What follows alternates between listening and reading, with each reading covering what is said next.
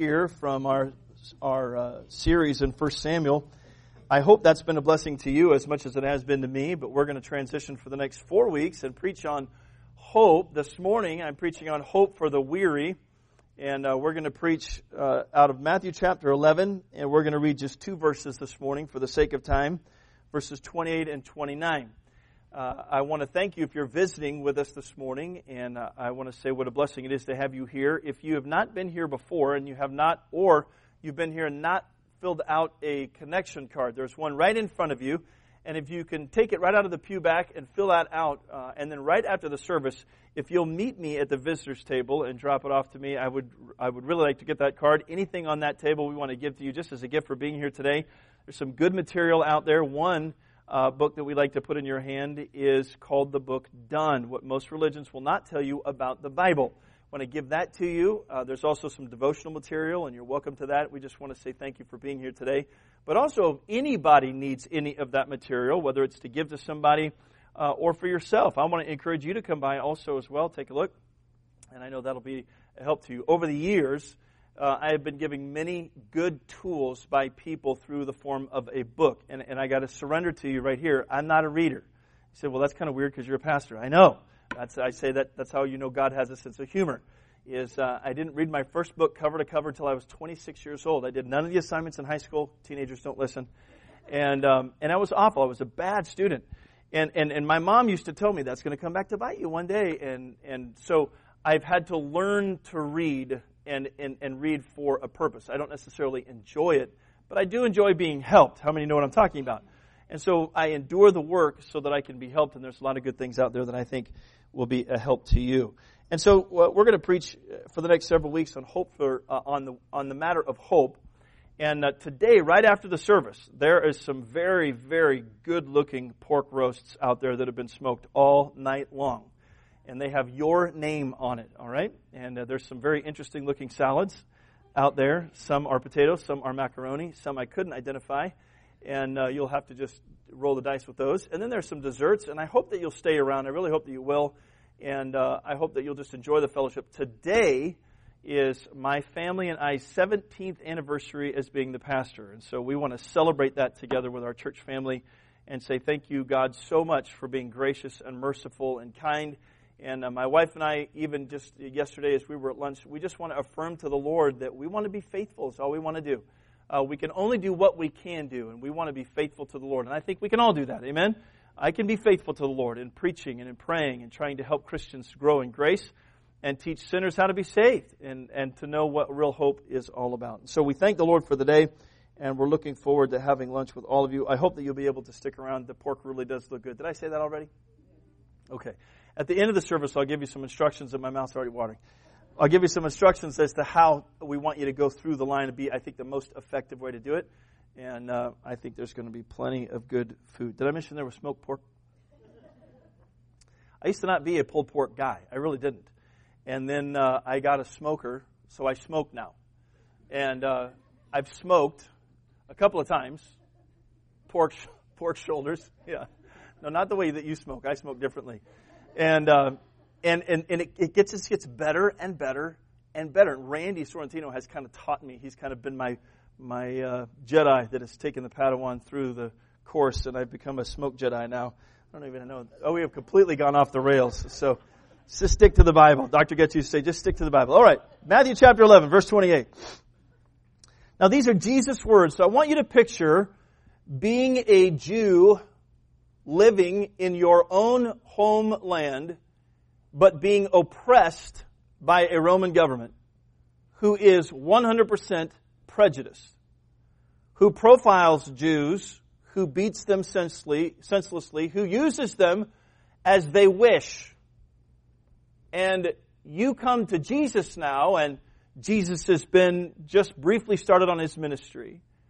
And as you sit and you hear these words, I want you to picture being in the presence of the Lord Jesus Christ, whom you may never have known until this day. You've only heard about him, and now he speaks these words to you. Now, I've tried to paint the picture because if you're a Jew living in your own homeland, but you're occupied by Rome and, and they're prejudiced against you, and they would use terms of endearment like, if you're a Jew, then you're a dog, which would be the greatest insult that you could possibly give to a Jew in that day. And Jesus says these words. Look at verse 28. Come unto me, all ye that labor and are heavy laden, and I will give you rest. Take my yoke upon you and learn of me, for I am meek and lowly in heart, and ye shall find rest unto your souls. For my yoke is easy, but my burden is light.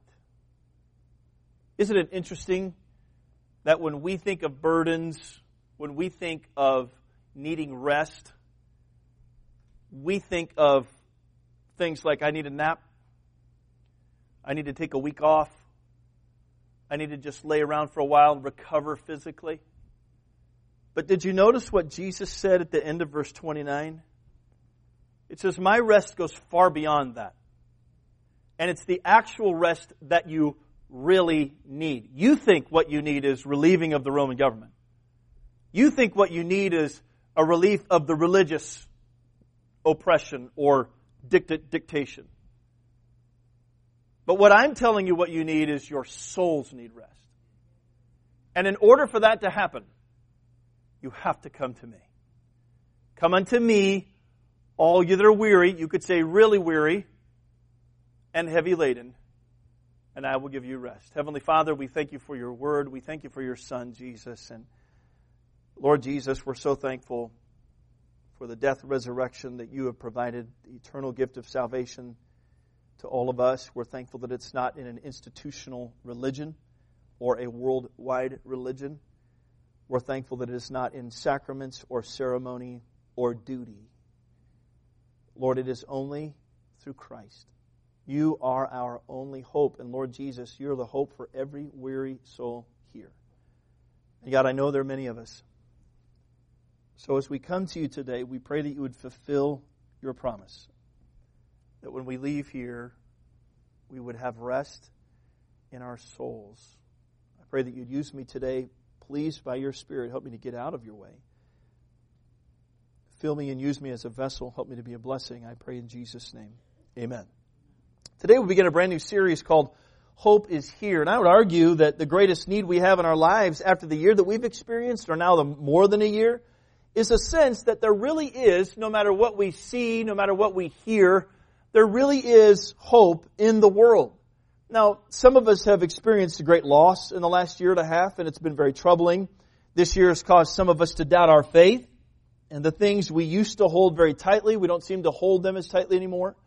Some of us feel broken because of the pain in our country and in our world.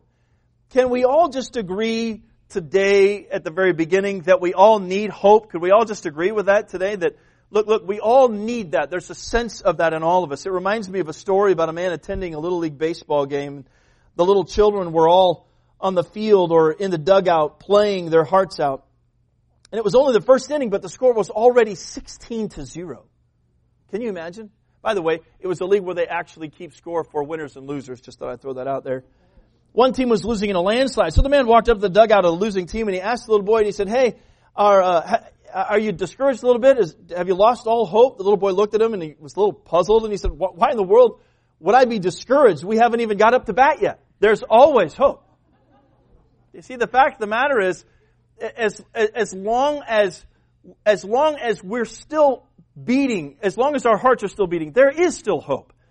Because there is a living Savior whose heart never stops beating, who, whose heart never changes. There's, there's always that sense of, God, you can turn us again unto you as in the days of old. We can have your grace. We can have your strength. Christians throughout history have had the audacity to have hope in the face of trouble and that hope stems from the victory of the resurrected Christ. 1 Peter chapter 1 and verse 3, Blessed be the God and Father of our Lord Jesus Christ. Listen, which according to his abundant mercy hath begotten us again unto a lively hope by the resurrection of Jesus Christ from the dead. 1 Timothy chapter 1 and verse 1, Paul, an apostle of Jesus Christ by the commandment of God our Savior and the Lord Jesus Christ, get it, which is our hope.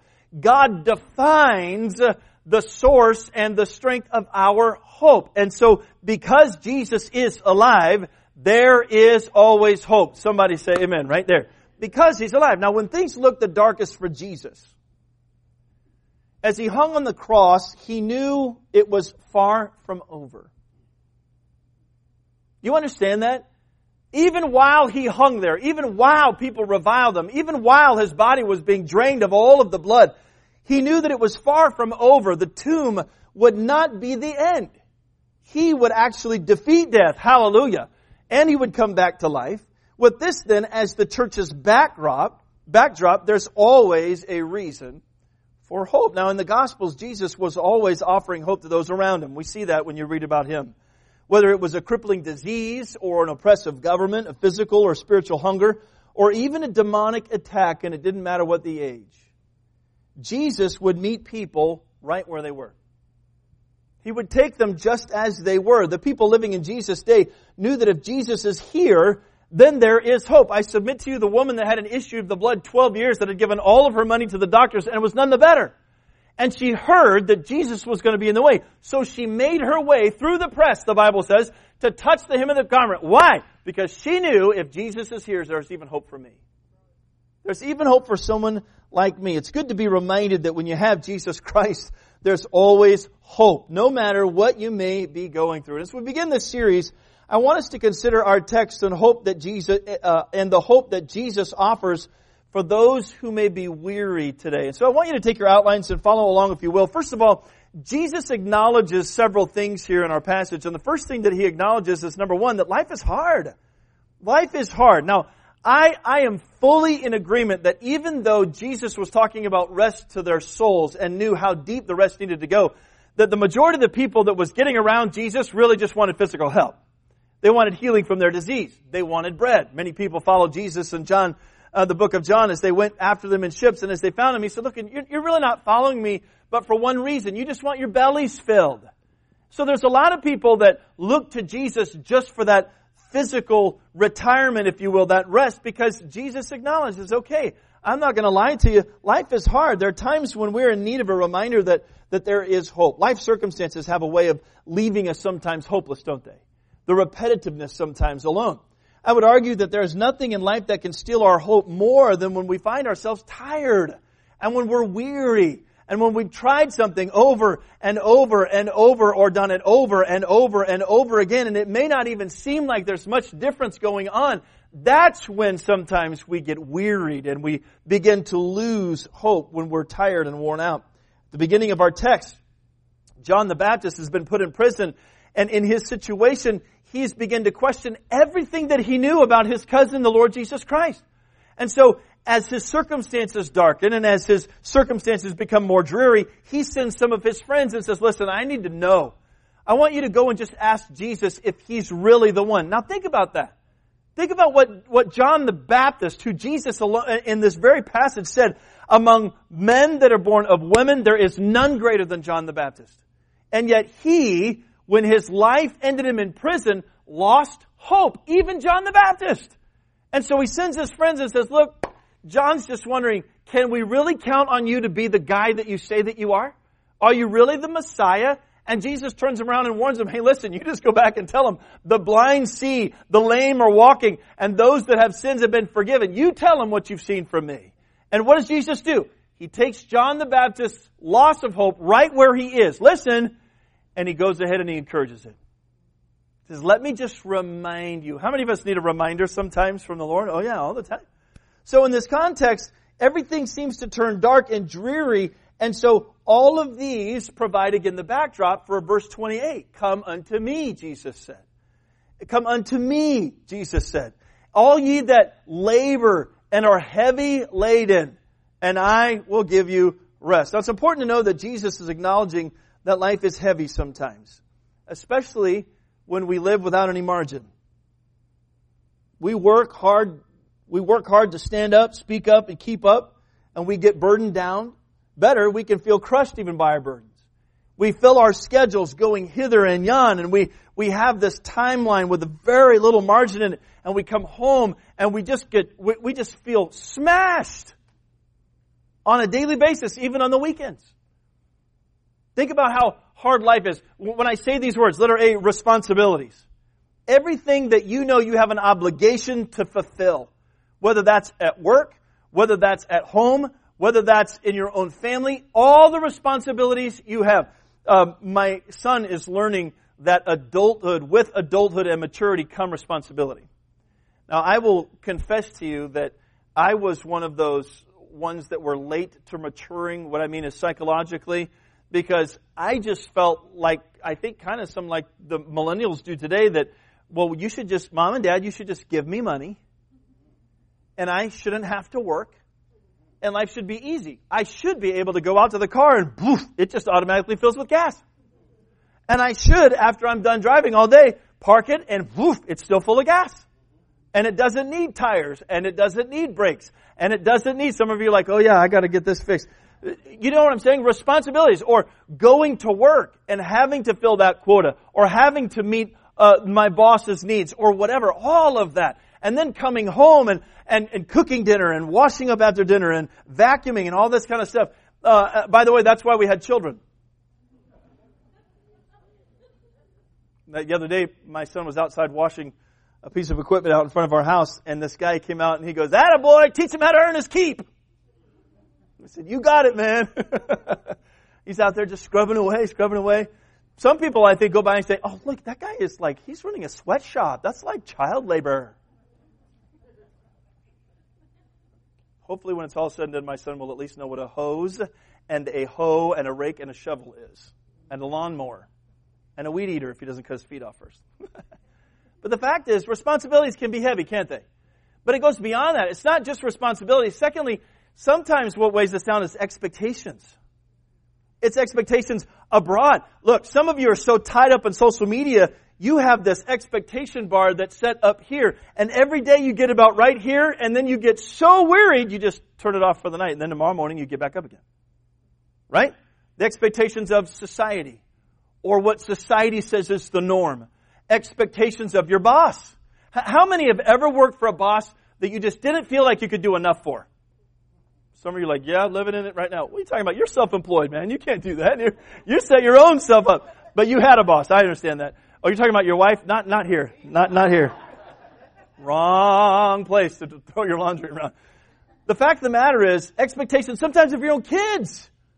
The, the, the, the bar is set, and when you come under it, man, you just feel like you, you can take your head to the wall and, what am I doing?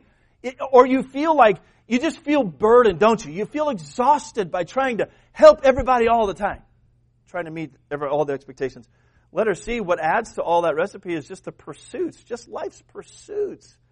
Everything that we want to go and do and, and be a part of, and, and whether that's a financial pursuit or, or a vocational pursuit or, or, or, whatever, that, that pursuit and that drive along with all of the responsibilities, man, I'm tired just standing here talking about it all.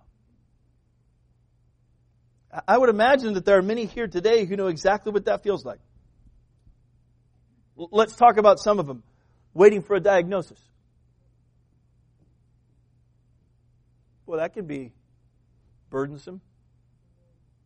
Some of us go for just a routine blood, blood uh, test just because we want to check our cholesterol or our doctor says we need to. And we expect the results to be back like that, and then after a few days, we're like, what's the deal? I don't want to know if I, want to, if I need to go buy Cheerios or not. But people who have cancer or think they may have cancer, and they wait, and they wait, and they wait. Think about the people who are said, I'm sorry, you need to get your affairs in order, you're going to die. Think about waiting for that. Paying off bills, saving a marriage, enduring COVID 19, and every variant thereafter and trying to grow in the middle of it all spiritually. Trying to say, okay, God, I'm, I'm not done with your book. I, am I, I, know I got all this kind of stuff, but I, I gotta find time. I, I want to grow, God, I really do. But all this stuff is so burdensome and, and now I'm in Ezekiel. God feels burdensome alone just saying it. I said to the Lord this morning, now God, I'm in Ezekiel and I need something. And I ain't getting it. I read six chapters in Ezekiel. I was like, God, I can tell you the span of Ezekiel's temple now, but I can tell you nothing else. I don't know what that's in there for. but I read it. And I, said it kind of cynically, and I hope you're happy. But I didn't stop. I had to keep going. Yeah, I you have to supplement here and there with other portions of Scripture, but it can be tiresome. Life is hard. It's like the NFL coach Vince Lombardi once said, fatigue makes cowards of us all. We can't feel like failure, we can feel like failures at times. But you know, in all of that, can I just mention one thing that makes life even heavier than all of that combined? Is sin. Sin is the real burden that Jesus is getting to here. You'll recall in Genesis chapter 3, after the fall of man, after sin entered into the world, the Bible says, Unto the woman, God said, I will greatly multiply thy sorrow and thy conception. And in sorrow thou shalt bring forth children, and thy desire shall be to thy husband, and he shall rule over thee. By the way, that wasn't God's design. Didn't need to be. They were made with equal dignity, equal honor, and yet God said, okay, now for this, I'm sorry, but you're going to have to be in submission to your husband. But wait, there's more. Then to Adam he said, Because thou hast hearkened unto the voice of thy wife, and hast eaten of the tree of which I commanded thee, saying, Thou shalt not eat of it, cursed is the ground for thy sake. In sorrow shalt thou eat all the days of thy life.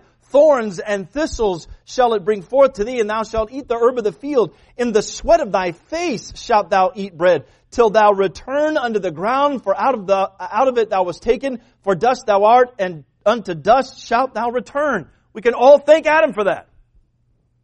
The heaviness, the difficulty of life, if you've ever tilled a piece of ground at all, I don't care if it was with a hula hoe or with a drill, it's hard because of sin. Sweat and sorrow came because of sin. That's very burdensome. If you've ever cried a tear, it's because of sin. If anything has ever been hard, it's because of sin. That's what weighs us down the most. And it doesn't come from the outside in, it comes from the inside out. Job chapter 5 and verse 7, yet man is born unto trouble as sparks fly upward. Romans 5 and verse 12 says, Wherefore as by one man sin entered into the world, and death by sin. And so death passed upon all men, for that all have sinned. There is not a person on the planet that doesn't have sin. So there is not a person on the planet without a burden, without a difficulty, without feeling wearied at times. Knowing all of this, Jesus offers a solution. He tells us to exchange our yoke for another. Now, the yoke there is not talking about the yolk of an egg. Right? He's talking about a, a worn harness by an ox, that piece of wood that goes across their necks and the ropes or the chains that would bind them to that yoke. And it allows the yoke of oxen to plow and to till the ground and to work it. It helps in guidance. It keeps livestock, listen, in submission to the farmer. Now, isn't it a little interesting? And, and you and I both know that in the agriculture day that Jesus lived, this was a known thing. So when Jesus speaks of taking the yoke that you have on you and exchanging it for my yoke, they're not equating yoke with easy.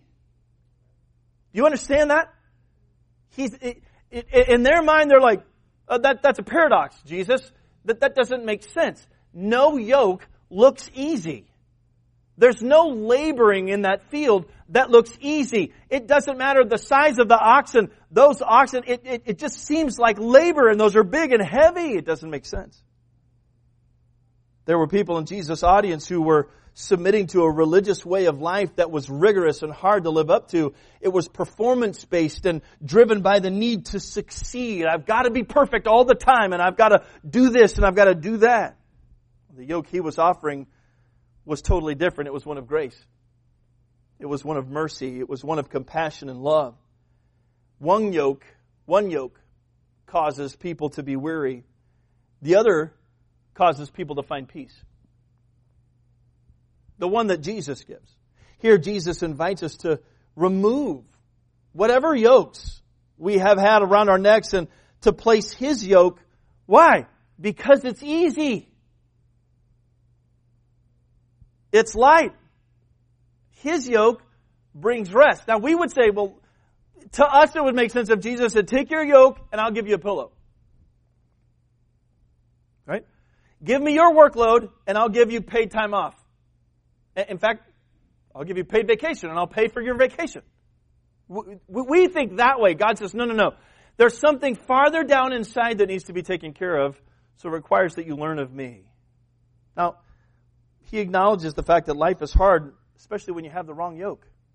Secondly, Jesus offers a better life. Jesus offers hope for the weary by reminding us that our value is not found in how well we hold it all together when things get tough or how we compare to people around us. And that's a real thing, and I understand that. It's real to compare vacations. It's real to compare food. It's real, uh, real to compare uh, where we live and, and what we drive and, and, and how our kids look. That's a real thing. But none of that provides peace. It all brings with it burden. Why? Because of expectation. Our value comes from the love that God has for us and the grace that He gives. And all God's people should say amen right there. Our value is not in trying to meet the expectation or sustain a lifestyle that's success oriented based on what we do. We are not human doings, we are human beings. And so God says, I want to offer you something different. If you, if you're here today and you're weary, whether because of circumstances you cannot control or situations that you're personally responsible for. You may be living in sin and you know it. And because of that, your life is not easy. That's a part of your life that, that, that just has chains on it. The Bible says they'll be held by the cords of their sin. The fact of the matter is, Jesus says, I died, I rose again, because I want to offer everybody hope. I want to give it to them. Because when Jesus is alive, there's always hope. What happens to all of our burdens when we come to Jesus? He takes them. Humble yourselves, therefore, under the mighty hand of God, that you may, He may exalt you in due time, casting all your cares upon Him because He cares for you. See, don't let the devil get in there and say, well, if God cares for you, then. That's how Eve got in trouble. God really loved you, Eve, He'd tell you everything. That's not how it works. What's he do? What does Jesus do when we come to him? Well, letter A, he takes the burden of our sin. You, you, may be here and you've never been forgiven of your sin. By the way, no man can do that. By the way, no church can do that. No system of religion can do that. By the way, you can't forgive yourself. You can't do enough good. The Bible calls it righteousness, acts of good. You can't do enough good in order to be forgiven. Because someone who never had sin took your sin and did with it in the only way possible that it could be done. So that you could not have to worry about it anymore. The Bible says in Isaiah 53, Surely he hath borne our griefs and carried our sorrows, yet we did esteem him stricken, smitten of God, and afflicted. But he was, listen, wounded for our transgressions. He was bruised for our iniquities. The Bible says the chastisement of our peace was upon him. And with his stripes we are healed. All we like sheep have gone astray. We have turned everyone to his own way. And the Lord hath laid on him the iniquity of us all. Isn't it interesting that in that passage where God says, I'm going to take my son, I'm going to take your sin, and I'm going to put it in his body, though he doesn't deserve to die. I'm going to lay it on him, and that's called the chastisement of our peace. In order to have peace, someone has to get rid of sin. So Jesus said, I'll do it. I love them so much. I'll take their grief. I'll take their sorrow. Read the passage. Everything that burdens people down, I will gladly take it and it will be mine, not theirs any longer. If you're here this morning and you're saved and you're bearing a weight, you shouldn't be. Because that weight is what's making you weary. It's what brings the loss of hope. It brings doubt and despair. And God says, really what you need is to come to me. Lord, what do you want me to do with it? I want you to give me what's rightfully mine that I took on the cross anyway. I want you to lay it down. I want you to let me have it. Come unto me, all ye that are weary and heavy laden. And here's the promise, and I will give you rest.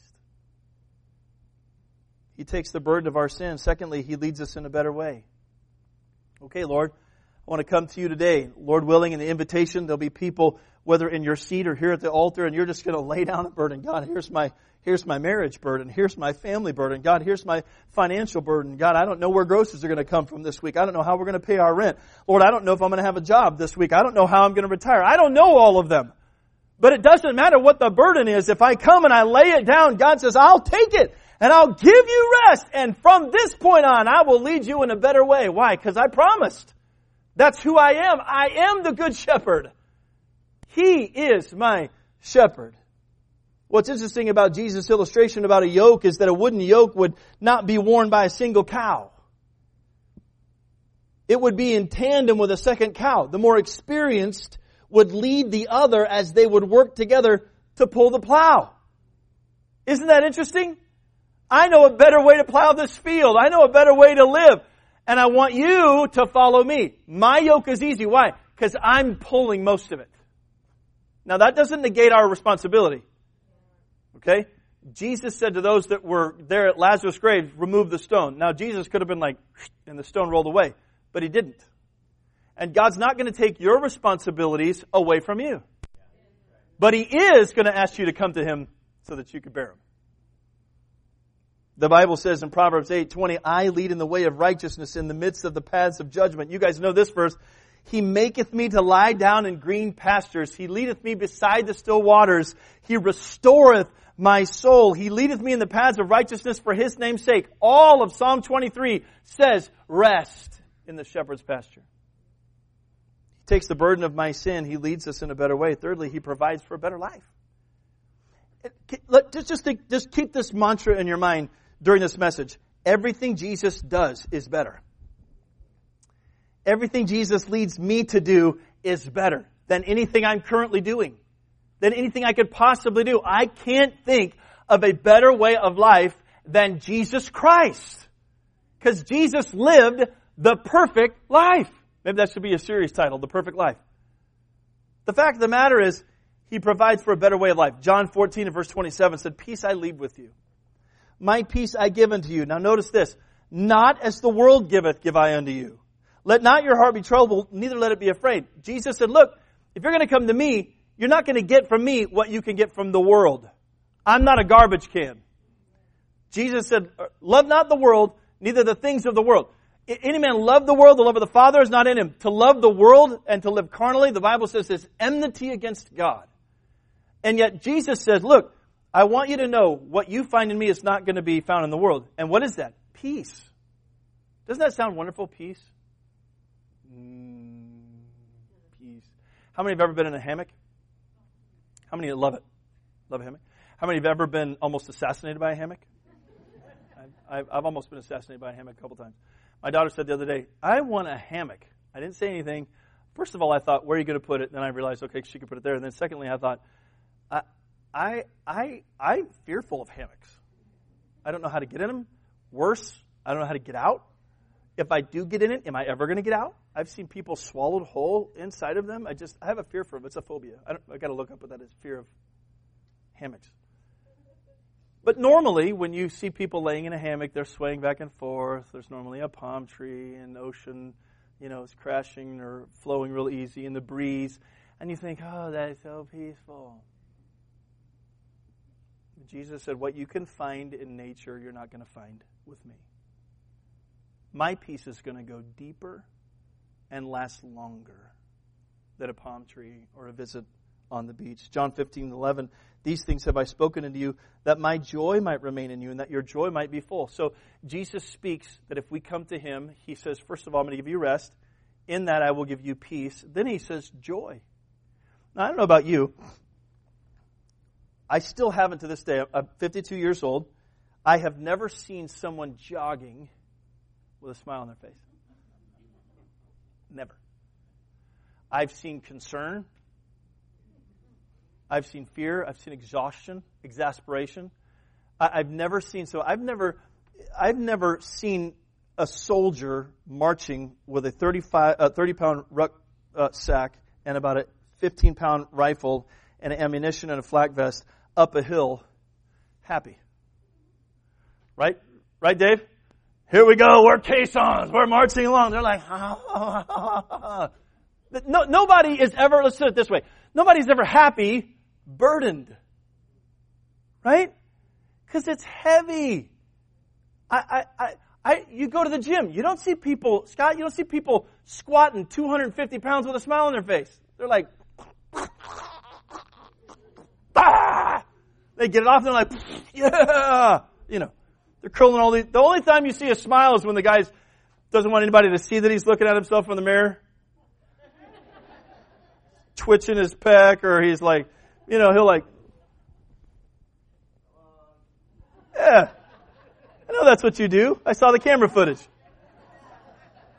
Isn't it crazy? Yeah, especially, especially guys. Girls are like, I still need to do some work. Guys are like, you know that's good. They walk out of there hoping somebody says, are you working out? That, that's just the facts. But look, the fact is, that is temporary. Why? Because you're going to have to go back to the gym. Right? When you're swole, you shrink afterwards. Jesus said, I want you to forget about that kind of joy. I want you to get your joy from me. It's a better life. Exercise profiteth a little. God says if you really want to profit, then exercise yourself rather unto godliness and contentment. John 16, 24, hitherto have you asked nothing in my name. Ask and you shall receive that your joy might be full. John 16, 24, uh, I'm sorry, 16, 33. These things have I spoken unto you that my, that you might have my peace. In the world you shall have tribulation, but be of good cheer. There's rejoice. I have overcome the world. What are we saying? When Jesus is here, there's always hope. When I come to Jesus, there's always hope. Why? Because He takes my burden of sin and He leads me in a better path and the life that He offers is a much better life. Thirdly, and we're done. It's truly and God knows that the life is hard. And it can weigh us down at times, even get us to the point where we begin to lose hope. But number three, life in Christ is not meant to be lived alone. It's not designed that way. In fact, in all of the creation, when God said it's good, it's good, there was one part in Genesis chapter 1 that he said wasn't good. It was when man was alone. It's not good that man should be alone. And yes, that's talking about marriage, but I also believe that it's not good, listen, for a Christian to be alone. Because there's a word in the Bible, two words. One is called the church, the other one is called together. Whenever you see a Christian by himself, it's normally because he's out of communion with the church. Demas hath forsaken the ministry for the love of this world in 1 Corinthians, a man living in, t- in sin was told by the church that he needs to be put out for the destruction of the flesh. Why? Because he's living in sin. He's burdened and he won't come to Jesus. Well, what's the intent? The intent wasn't to punish him. The intent was to get him back in. And praise the Lord in 2 Corinthians, he came back. Why? Because life in Christ is not meant to be lived alone. In Galatians chapter 1 and verses 2, uh, 1 and 2, Galatians chapter 6 verses 1 and 2, sorry. The Bible says, Brethren, if a man be taken, overtaken, overtaken in a fault, ye which are spiritual, restore such an one in a spirit of meekness, considering thyself, lest thou also be tempted. Then it says this, bear ye one another's burdens, and so fulfill the law of Christ. Paul's writing to the church in Galatia about the importance of living in communion or fellowship with one another. He's making his comments in light of the struggles in life that come from various places, but especially from sin. And he makes a statement that when lived out puts us in line with the invitation of Christ to live his way. So when we talk about the life in Christ is not meant to be lived alone, it's meant to be lived together. And, and we're talking about hope is here, and we're speaking of the church, and I want to explain that a little bit. First of all, the church is not a building. The church is not this place physically. It's not 17810 Monterey, Monterey Road here in Morgan Hill, California. The church is not a building. The church is people. It's people who've come from a life of sin, but who have recognized and repented of that sin and who've come to Jesus. It's people who've been born again into the family of God. The Bible calls the church the body of Christ, and with many other words did he testify and exhort, saying, Save yourselves from this untoward generation. Then they that gladly received his word were baptized, and the same day there were added unto them 3,000 souls. That passage begins to take effect when you realize, okay, the church was in its infant stage when Jesus was with his disciples, but on the day of Pentecost, it was empowered, and when it was empowered, it was multiplied. And the following verses say that they were all with one accord together. That's the pattern. People can say, well, how are we going to do church today? And how are we going to do church tomorrow? How are we going to do church 10 years from now? I hope it's that pattern. Because that's the pattern that God established. He said, look, if you have nothing else going on, but you have me, and you have the Word of God, and you have the body of Christ, that's all you need. I can work with that. And he proved it. Next chapter, 5,000 people. Next chapter, thousands. So many they just stopped counting. All because of what? Because the church wasn't a building. Who came? People who were burdened. Who listened to the preaching? People who were weary. People who needed to come to Christ. And when they did, they found something in something that wasn't a building. Because at that point, there was no building. You have to remember, they weren't meeting in a building. They were meeting in the outer court. They were meeting outside. Paul, when he pulled into one place, they were meeting down by the river. The fact of the matter is, the church has never been a building but it's always been a people. God says, I, I don't want you to live it alone. So we, we have this, we have this tainted and stained and reservation about the word church based on however you've grown up with it. I'd like to break that mold. And say, secondly, why is the church designed? For burdens.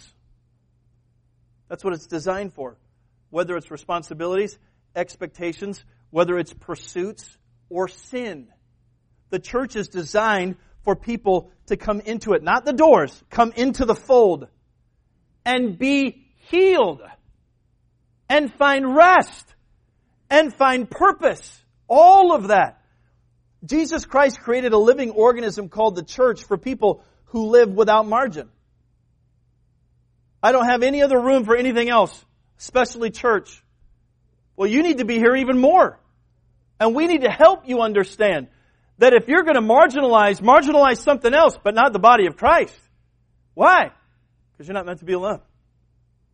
You're, you're not meant to be outside of that. People who become burdened, for people who are exhausted from trying to meet expectations of an individual or an organization or even a religion. Whether your burdens are self-inflicted because of sin or expectations or cares or responsibilities of living that are, uh, that are weighing you down, the church is to be a place where people, just like you and I, come alongside in the Spirit of Christ and as extensions of grace, bear your burdens. See, what we do a really good job of today is not telling the truth. How you doing? I'm good. How's everything work? Fantastic. Everything at home in your marriage? Wonderful. Can't imagine it being any happier. Right? Now, look, what I'm not advocating is coming into the church building and the moment you get in here and say, okay, everybody listen up. I just want to tell you what I did this week that was really bad. I'm not advocating that. But I am advocating it. Wouldn't it be wonderful if the Spirit of truth fell on the people of God? And somebody had some friend in the church that would just say, you know, you, you seem like something's wrong. Is everything okay? And for, and for, for the first time maybe in your life say it's really not. Can I talk to you for a minute? Would you pray for me about something? Struggling in my marriage. And I say that to you knowing that in confidence that you'll take it to God with me. I want to be a better husband. I want to be a better wife. I, I, I'm struggling with my kids. I don't know where he is right now. Something happened when he turned 13. His frontal lobe is missing, and there's it's it's just goo. I don't understand him. He doesn't understand me. And I really, That's teenage life. If you have one, it's coming. It's burden, right? Wouldn't it be, let's use a word, easier if someone were to come alongside of you and help you with that? Just to pray with you? To beg God's wisdom and grace on your life? Oh, that's what it's supposed to be. If, if any, if you, the Bible says, if any man be overtaken in a fault, ye which are spiritual. Oh, by the way, that takes into, into, into account the fact that somebody in the church is spiritual. That somebody's walking with God. But by the way, that doesn't mean that you're perfect. That just means that, man, I, I want to go to someone I know who's praying. I, I, I want someone who's with God every day to, to pray for me. And I want to know that. Why? Because it feels like when that happens, the burden comes off my back. Braden will go with me to the gym, and as he's working out, I'll, I'll just I'll just barely touch his elbows, like when he's doing a bench press or something, and I'll just barely touch him. So one more, I can't do it. Yeah, you can. And he's like, oh, I did it. And I'm barely touching him, but that touch was all he needed. Do you need one of those today? Sometimes you come into church and man, I'm telling you what, you just feel like you've been beat to death. Sometimes it's for your own, it's because of your own sake. I get it we are all dumb sometimes. But it would be so good to come and just have someone touch your life. Let me say it this way for you to allow them to touch your life. I think we've done a good job of scaring away some good people sometimes.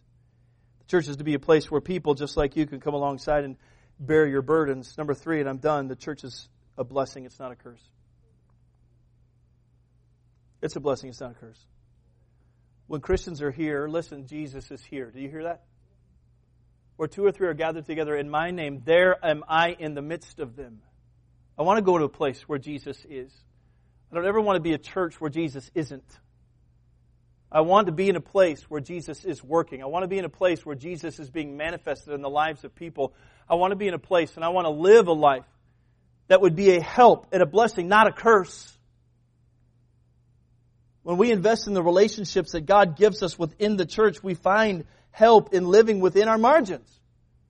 People help us. Look, I need management with my time. I'm completely out of control. I have no time for God. I have no time for being together with the family of God. I only have time for all of these activities. Why doesn't somebody get with God and get the language and the heart and the mind of God and come along that person with, uh, alongside that person and say, hey, listen, maybe we just need to slow down together maybe just maybe we just need to refocus a little bit.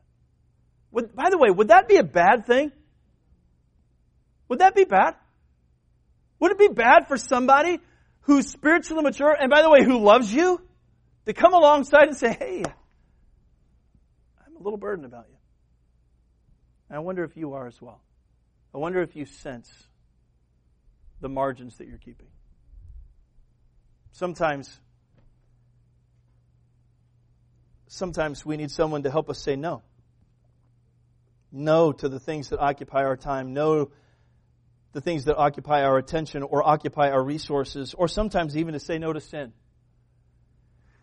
Sometimes we need someone to remind us that we're loved by God. And that's all. Sometimes that's all. I just want you to know, teenagers, listen to me. You're loved by God. You need to know that.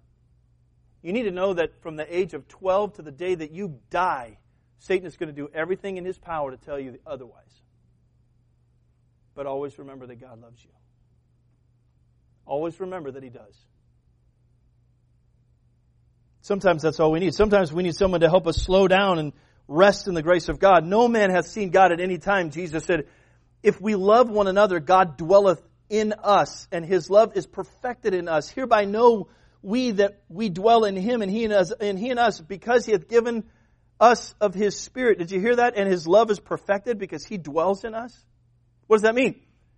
When the church is together, when we're here, Jesus is here. And where Jesus is, there's always hope. Always hope. So let me ask you, are you burdened today? You tired? Because Jesus invites you to find rest, and you don't have to do this life alone. You're not meant to do it alone. It's not good that you're trying to do it alone. It's not good that you're just trying to get by in your Christian life what you think you're getting by with, you're actually going back. We're in this together, and all of that gives us hope. Or perhaps your burden is sin. You're lost and you know it. You have no hope of heaven. You could not give me a Bible reason if God were to say, Why should I let you into heaven? that t- today you know for sure. This is how I know. What the Bible says, this is how I know. Now you tell me what you've been told or what you've been taught, but you do not know Jesus Christ as your personal Savior. Your hope is in a dead religion, or it's in yourself. And that's heavy. You know something's wrong. You're battling with it because the Holy Spirit's telling you even as I speak. And you know it's sin. And that sin separates you from God. That's heavy. You know the Bible word for that? Condemnation. The wrath of God abideth in him already. Those are huge words. In fact, you could say those are heavy words. But here's your hope God loves you too. And he died for you. And he rose again the grave. Three days later, he came back to life and he lives today to offer one thing hope. Living water. To say, I want you to be without your sin. I want you to know that if you come to me, you will have rest for your souls. Why? Because all you have to do is ask. Does that sound like an easy yoke or not? For whosoever shall call on the name of the Lord shall be saved. That sounds similar. For my yoke is easy and my burden is light. What's, what's my burden? Jesus said the only thing you have to do is repent. All you've got to do is say no to sin and yes to the Savior, and it's done. You're saved. You see, Jesus died for us, then came back to life so he could offer us all of that. That's hope. 1 Peter 1 speaks of it. Blessed be the God and the Father of our Lord Jesus Christ, which according to his abundant mercy hath begotten us again into a lively hope by the resurrection from the dead of Jesus Christ.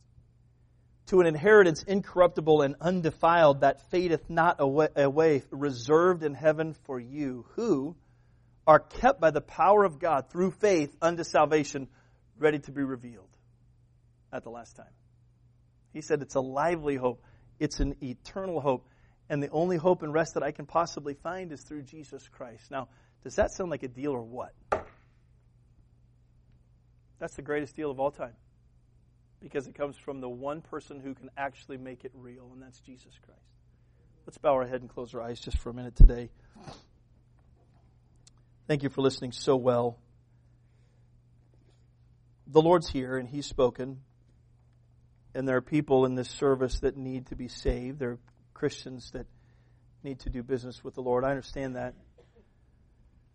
But I wonder if, as the piano begins to play, if you'll be here, nobody looking around, please. You just say, Pastor, I've never really heard it the way that you said it today, but I understand it. And if I understand it correctly, I know in my heart today that I need to be saved. I don't know if I died right now, I'd be in heaven, but I sure would like to know. If that's you with nobody looking around, could I just pray for you this morning? If you're willing, would you just slip up your hand and say, Pastor, that's me. I, I don't know if I died today, I'd be in heaven, but I would like to settle that today. I need to be saved. Would you just slip up your hand and put it down real quick? I won't come to you, I promise. I will not point you out or embarrass you. Pastor, that's me. I need to be saved today. Would you pray for me? Anybody like that at all? Pastor, my burden is sin. I need to be saved. Pray for me. Anybody like that? Christian, then let me ask you Are you weary? You tired? Spiritually, are you tired? Physically, are you tired? What's your burden today?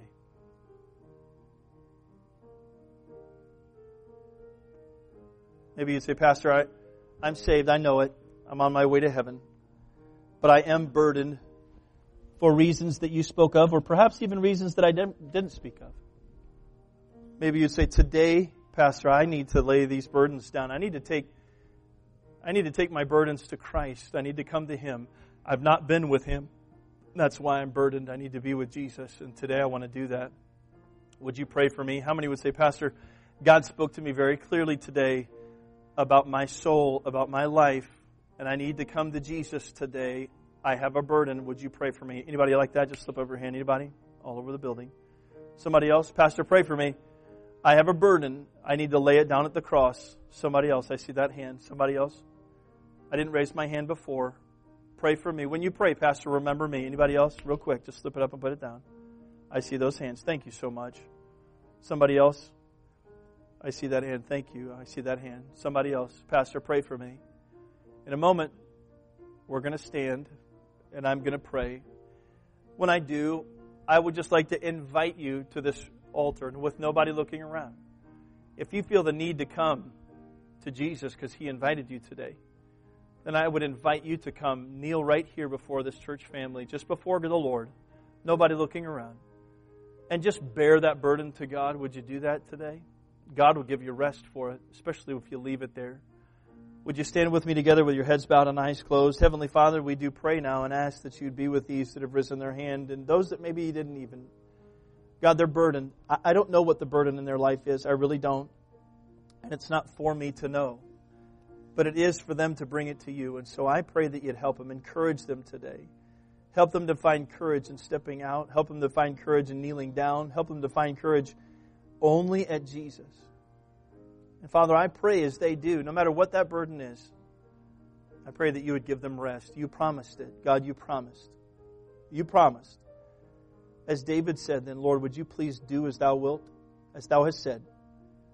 Do as thou hast said. Lord, I pray that you bless this invitation in the hearts of those that are tenderized this morning who've been listening for you. Help us as Christians during this time. With heads bowed and eyes closed, the invitation's open. Have thine own way, Lord, is the hymn. If you need to come, come. If you'd rather just pray right there where you are, then, then I would encourage you to do that. Whatever you need to do to come to Jesus, just go to him.